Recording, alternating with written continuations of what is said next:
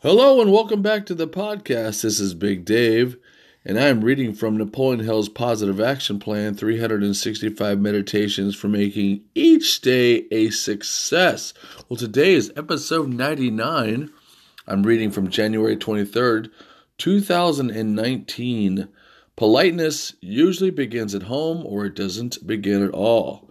What happens is I read the meditation title, which I just did, and then it'll be followed by Uh, a paragraph, sometimes two paragraphs, of the meditation, and then I will put my spin on it and how it affects me and how it possibly could affect you. This is the 99th episode of this podcast. Let's get into it. Politeness to others is usually born out of respect for the individual, which you learn as a child. When you are treated with respect by other members of the family, you learn to respect them as well. The self esteem that results from being recognized as a unique person by the people who matter most to you helps you develop the confidence necessary to succeed later in life. Politeness and consideration for others are habits that, once developed, usually stay with you for a lifetime. While common courtesy may seem relatively insignificant in the grand scheme of things, it is a reflection of more basic values. More important, if you develop the habit of respecting others, you are likely to command respect from them. So, the first thing that came to mind in this meditation is what are the first two things you're taught as a child? Do you remember? Whenever you would go up to a stranger at the ripe old age of two, what is it that your mother or father would whisper in your ear to say? Say thank you. Thank you. You know, you don't even know what you're saying, but you're just doing it because your parents say to do it. Uh, what is, uh, if, if you say, Can I have some water? What's the magic word?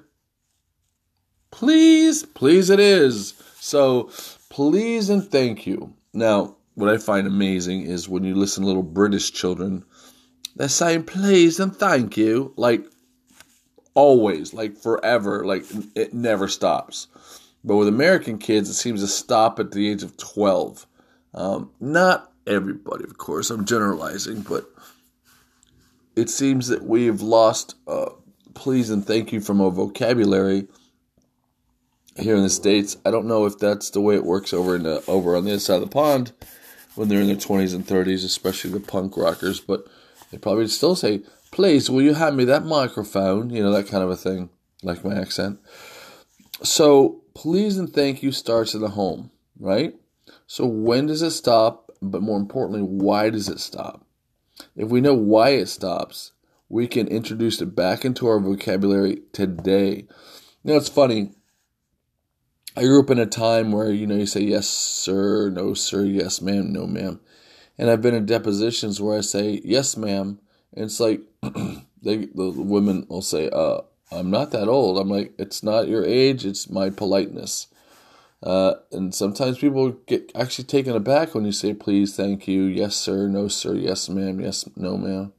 Um, and you're not in a legal setting. Uh, that's you know, and, it's it's expected from people my age, um, but not so much ex- expected of people in their teens and early twenties. Although it should be, and when you do hear it from a young adult, you are taken aback. At least I'm taken aback. On all right, this kid's brought up right. Um, you know that kind of a thing. It's it's not an education so much as it's respect for your elders, respect for everybody, and then you tend to immediately respect them for their respecting you, which is what the meditation says. If you develop the habit of respecting others, you are likely to command respect from them. So today, let's try and be more polite. Let's say more please and thank you, and not when you're getting your Starbucks coffee. Why, thank you for my Starbucks coffee. Say, thank you for taking my order. Thank you for being, you know, thank you for this, thank you for that. I think it goes a long way um, especially now in the winter when everything's so cold. Please, would you hand me that napkin? You know, uh, say it with a British accent and see see if that changes your tone today.